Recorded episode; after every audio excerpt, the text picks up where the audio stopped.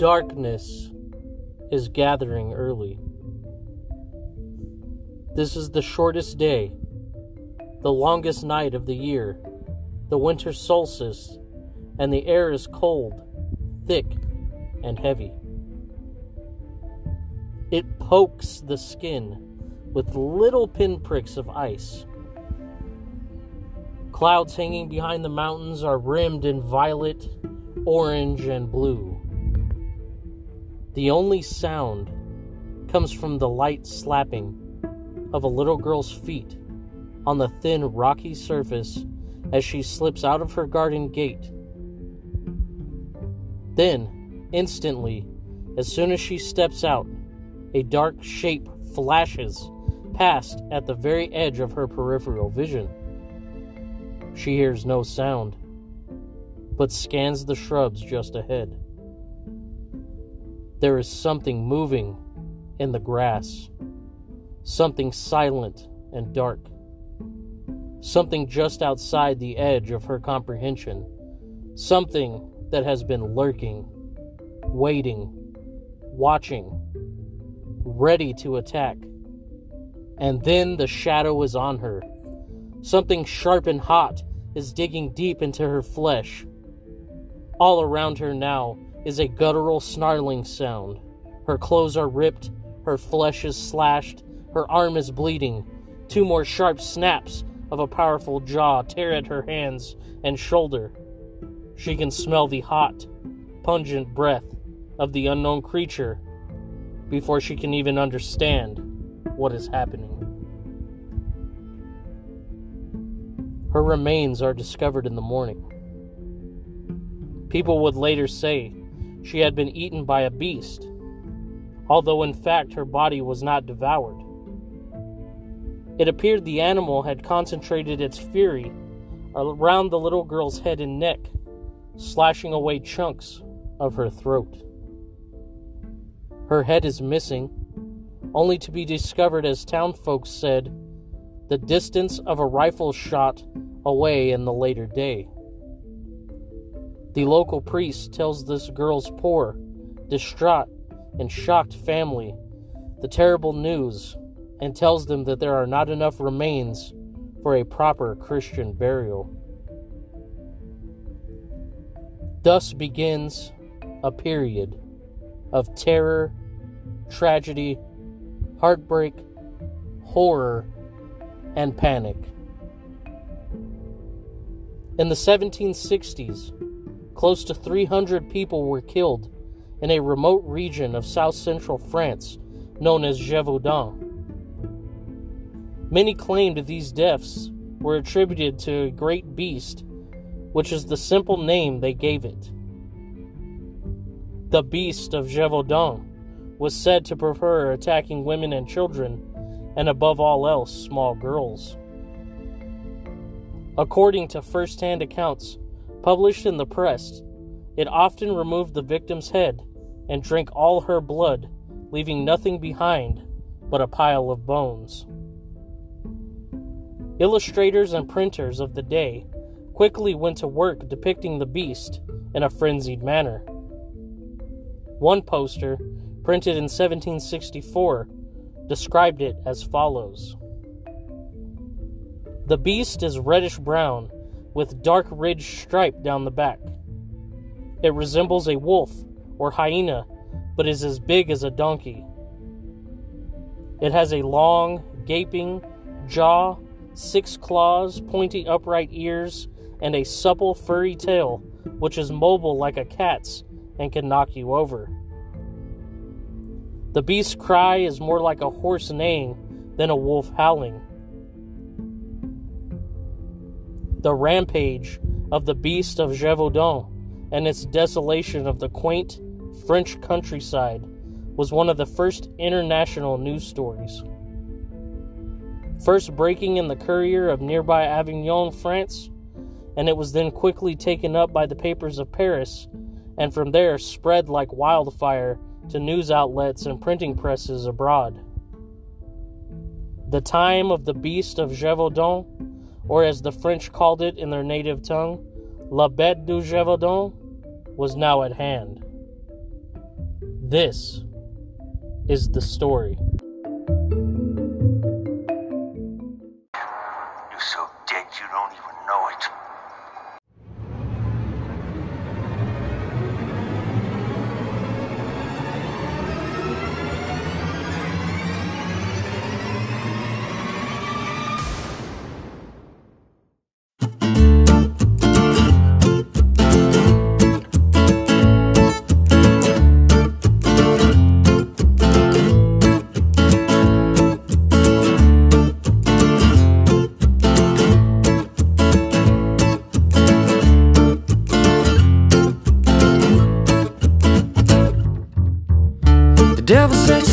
Yourself a glass.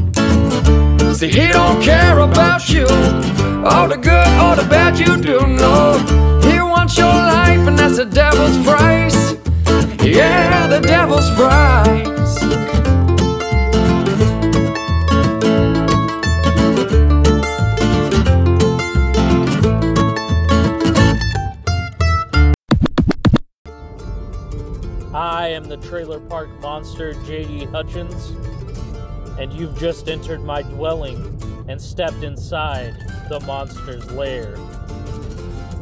Enter if you dare, survive if you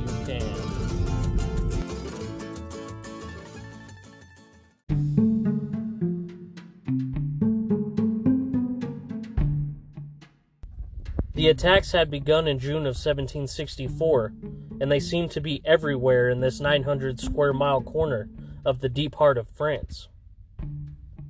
A 12 year old girl from Puech was one of the first victims. The identity of what killed her was called into question, and ideas and rumors of what the culprit was began to swirl around. Was this a great wolf?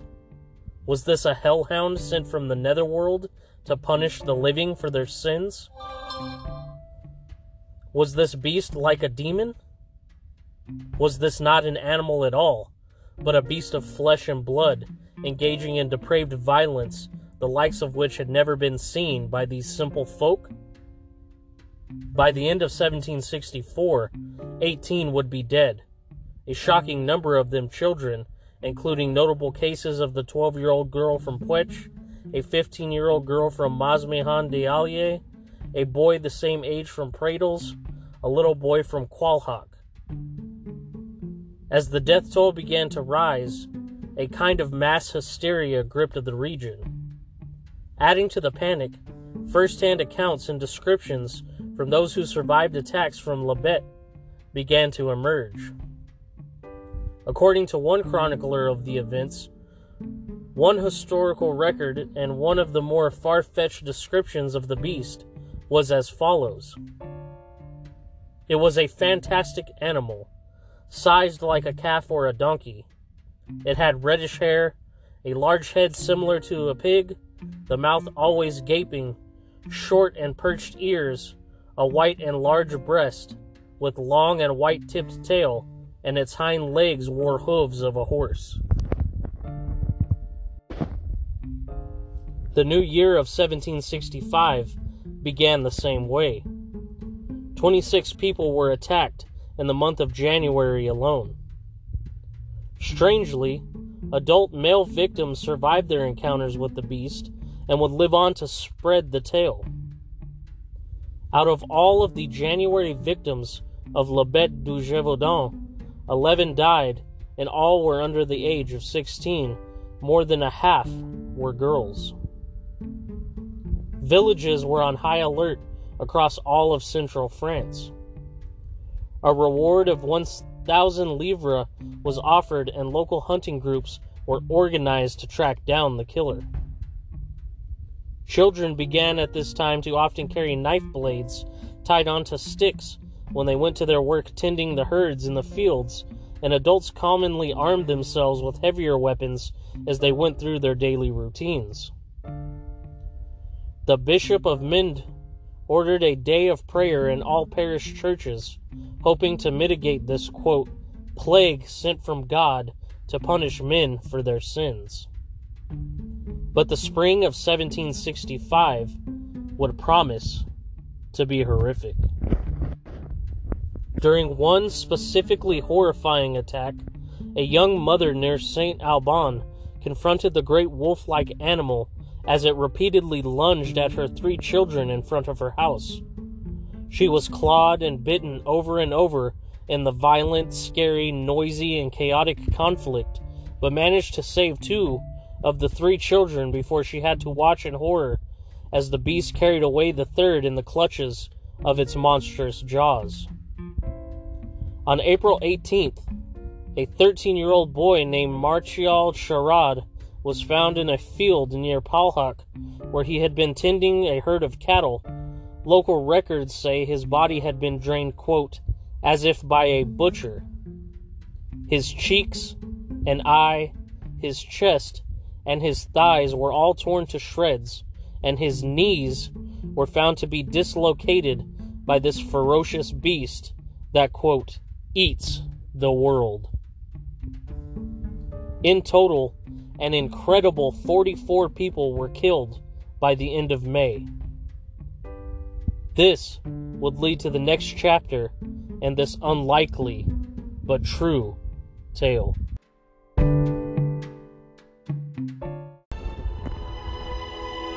The body found in the field belonged to a 14 year old girl named Jeanne Boulet. She'd been watching over her sheep when something attacked. Whatever it was, tore her apart. This was the summer of 1764 in the French province of Gévaudan, a rural land insulated from an increasingly modern outside world and tucked away in the hills of southern France. Medieval villages speckled its countryside, where ancient folklore lived on among its peasantry. Life here was generally quiet.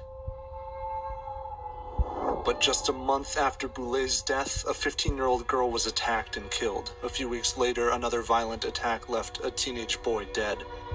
The killer didn't stop. One brisk September day, a woman in her 30s stood outside as the sun set. She sensed danger, but it was too late.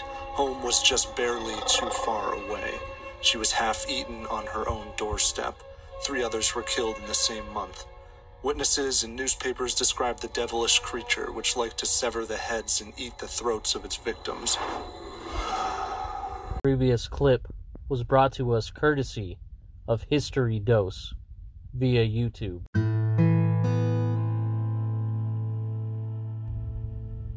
One of the most intriguing stories to emerge from the three year reign of terror of La Bête du Gévaudan centers around one of 18th century France's most unlikely heroes.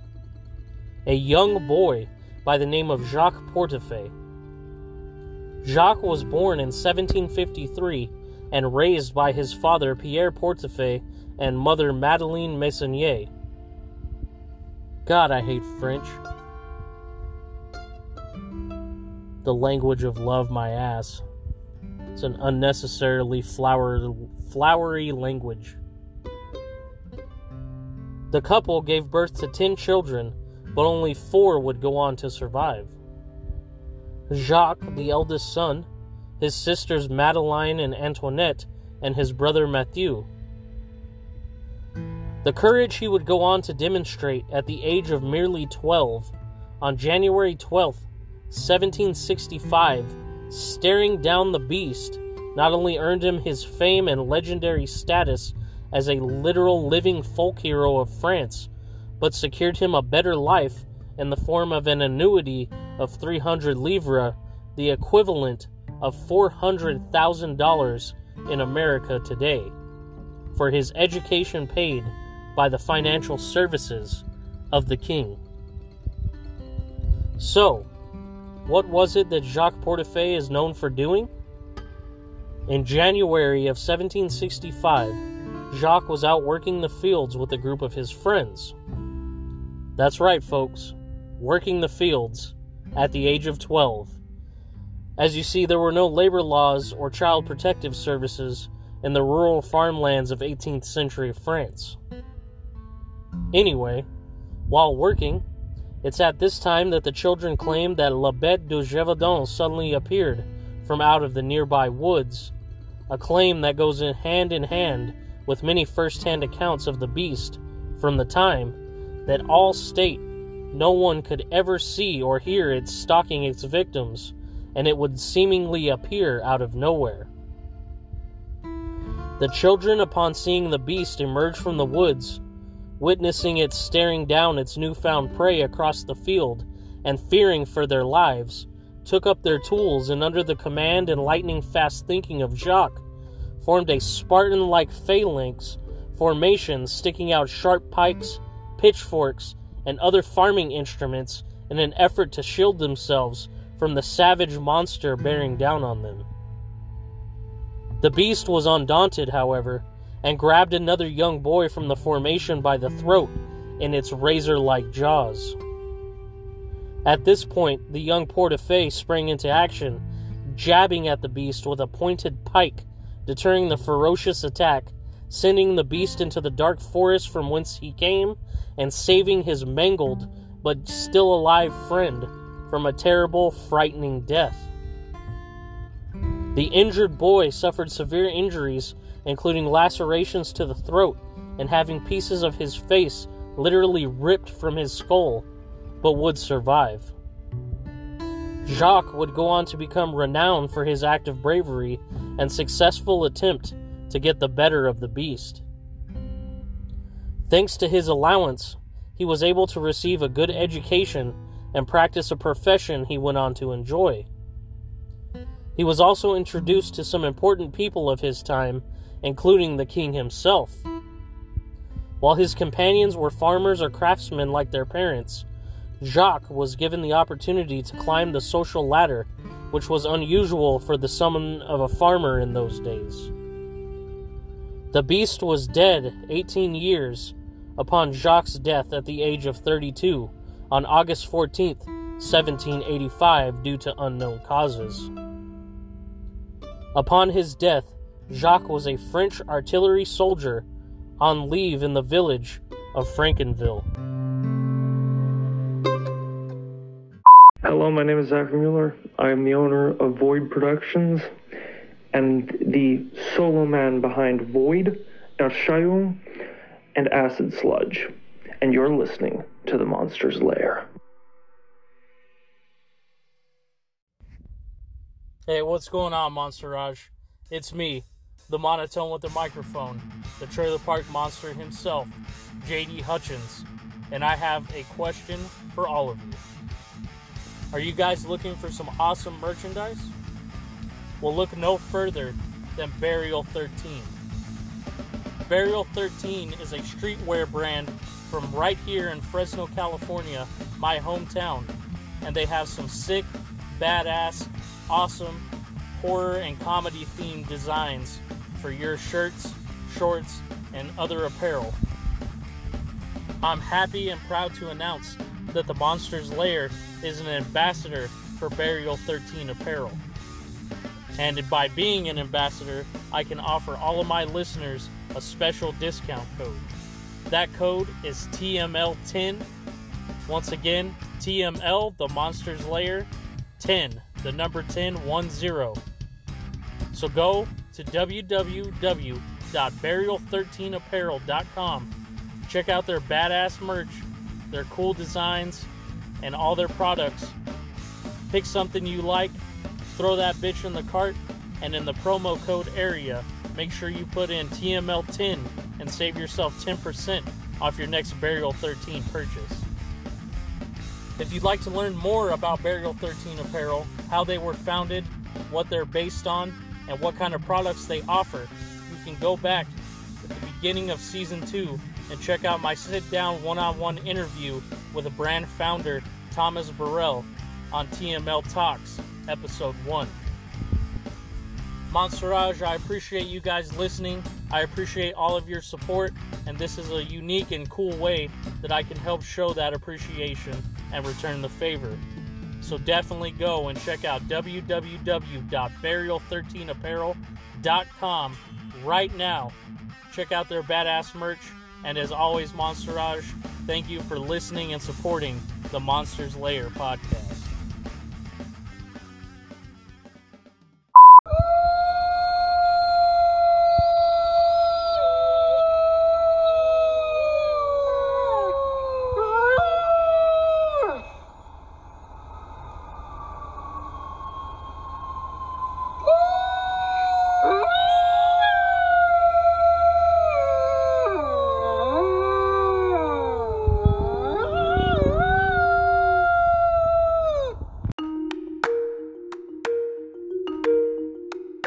At the end of May, the terrible news of the events of Gévaudan could not be contained even in such a remote region of France. By the end of the year of 1764, newspapers in Paris had picked up the story. It became one of the first truly national events in the country's history and soon appeared even in papers across the Channel in London and in all the other capitals of Europe. More importantly, it reached all the way to Versailles, where King Louis XV, known by his subjects as Louis the Beloved, took notice and ordered his royal army to intervene to spare his countrymen and women from the gnashing jaws of death itself. A series of men would answer the king's call to action as well, all of them self proclaimed to be the best wolf hunters in France. This group of men took up the challenge and journeyed to Auvergne to begin tracking La Bête du Gévaudan, these so called best wolf hunters in France, after months and months of tracking with no results, would prove themselves to be hapless as con- attacks continued all the while. Finally, mercifully, in the late weeks of September 1765, Louis the Beloved's very own royal rifle bearer, a man named Francois Antoine, a thin, pale, short, curly, thinning haired gentleman of the court, with great, triangular shaped sideburns, while out on a po- patrol, would shoot and kill an unusually large wolf near Saint Julien de Chazé. Upon his return, the body of the now called Wolf of Chazé was packed off to be displayed to the court at Versailles in celebration. Victory was officially declared by the court, and relief washed over France. This relief, however, and period of celebration would only last a mere six weeks' time, as after this period, gruesome attacks would begin again. Eight people encountered the beast and late 1765 after the death of the Wolf of Chazé. Two young girls were dead by the end of December, bringing the total for the year to 55 dead, 28 wounded, and 56 who escaped La Bête safely. King Louis XV may have considered the case closed, but 18 more people died in 1766 and 21 more were eaten by the beast of Gévaudan in 1765. The level of panic in Auvergne rose to a level of hysteria, with people speculating that all the evil forces of nature had been unleashed on this isolated region of France for their sins. This was increased by the fact that the court was done lending a hand in the matter, as they believed they had taken care of the real monster. Finally, on June 17th of 1767, a man named Jean Chastel, a man beloved by those in the region, a man with a reputation for piety and integrity, took up his gun and went out with a hunting party organized by a local aristocrat. At last, at last, La Bête du Gévaudan had met its match.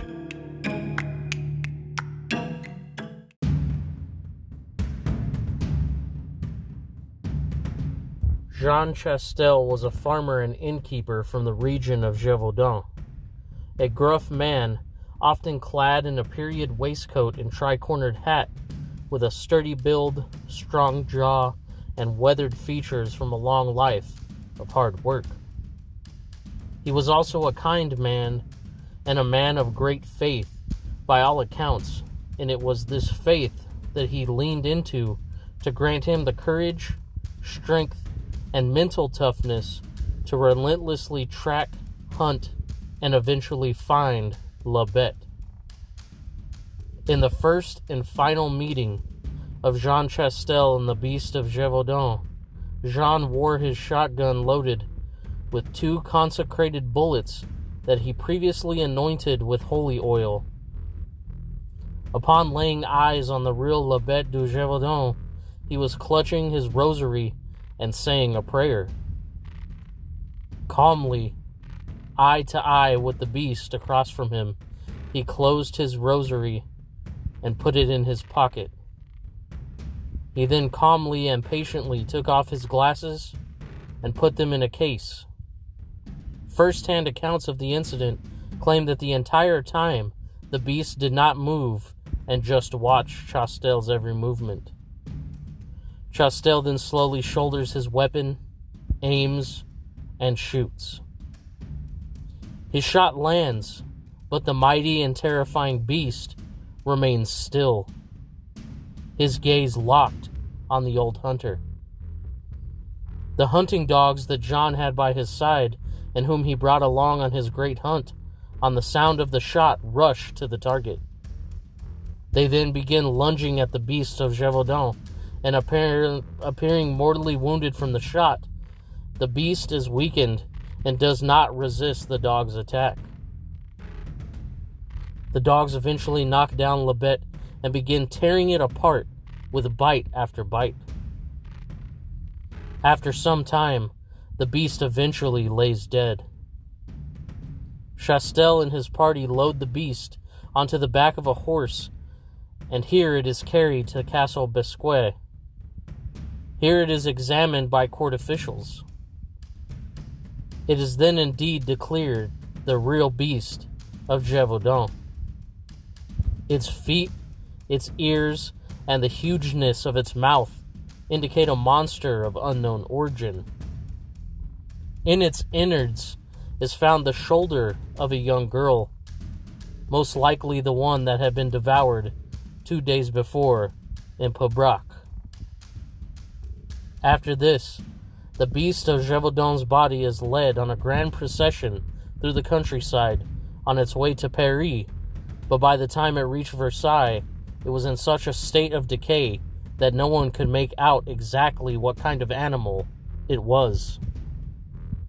And this fact, due to this reason, is to this day forever lost to history. Despite the dozens of attacks that had come later, the king persisted in the story that the Wolf of Chazé was the real beast of Gévaudan and mocked Chastel's accomplishment. In any event, the fact remains the killings across the Gévaudan stopped at the point of Chastel's killing of this creature and never resumed. The period of fear, suffering, and murder at the end of the jaws of La Bête du Gévaudan was finally at an end. All the stories that seem fanciful or completely unrelated to reality have been inspired by true events. Seriously, this isn't an exaggeration. Human imagination rarely manages to create such real monsters, and the case of werewolves is a good example to prove it.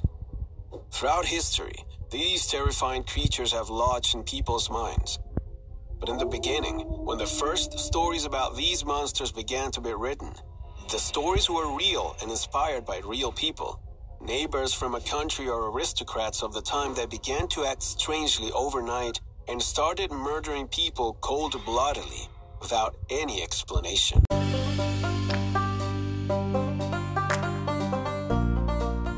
So, listeners, what really was the beast of Gévaudan? What manner of animal or thing did Jean Chastel finally bring to the ground? The panic of the era, followed by embellishments and stories told around the fireplace and campfire in the 250 years since, led to several hypotheses. Perhaps it really was a devil beast, one of a kind, sent by God to punish the people of the land of the Gévaudan. Was it possibly just an unusually large wolf that struck fear into the hearts of all who saw it and in their panic caused him caused them to embellish what they saw? Is it possible that the attacks were not caused by just one creature, but maybe a pack of several large wolves who somehow acquired a particular taste for human flesh? Could it have been some kind of escaped circus animal? A hyena, perhaps, or maybe a lion, a tiger, or some other type of big cat like panther or mountain lion? Or was it something even more sinister? A human serial killer who put on a wolf's skin to carry out his attacks. As we all know here inside the Monster's Lair, listeners, humans are the real monsters in this world. This was just one of the theories, despite the fact that not a single eyewitness account described anything at all human like in the attacking creature. More far fetched explanations have developed over time, such as La Bête being a werewolf, an extraterrestrial being, and possibly an interdimensional creature, the uncontrollable offspring of a she wolf impregnated by a human, and many other far fetched theories.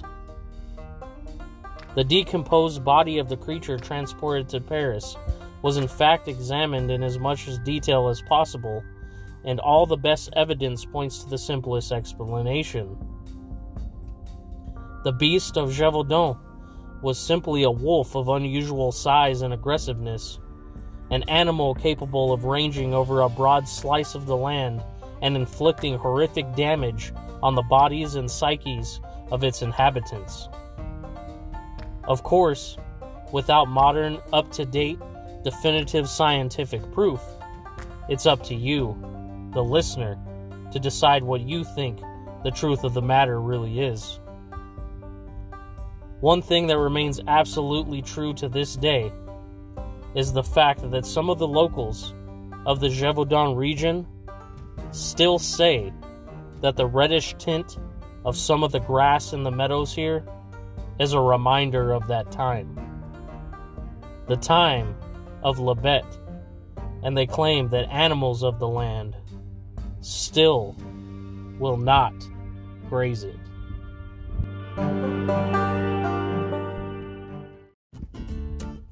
The Monsters Lair podcast is made possible by the following people whom I'd like to credit.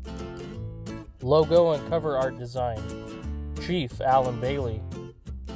Music, sound beds, sound effects, and audio go to the following people.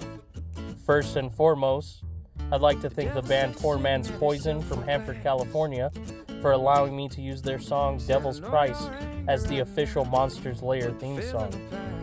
Poor Man's Poison consists of Tommy McCarthy, Ryan Hacker, Mike Jacobs, and Dustin Medeiros. Additional credits go to Pauly Manners, also known as the Bearded Breed, host of the Bearded Breed podcast, and frontman for Metal Messiah, for allowing me the use of songs from his band. The Mad Thinker, Mike Morgan, for original beats and sound beds. Find him on Instagram at Mad Thinker with the number 3 in place of the E. Credit also goes out to Zachary Mueller, the owner of Void Productions, for background music, sound beds, and sound effects. Special thank yous go out to the following people my wife, the dark, lovely, and witchy Christy Miller, for constant support and understanding of me doing this passion project. My daughters, the Heathens, Haley and Harper.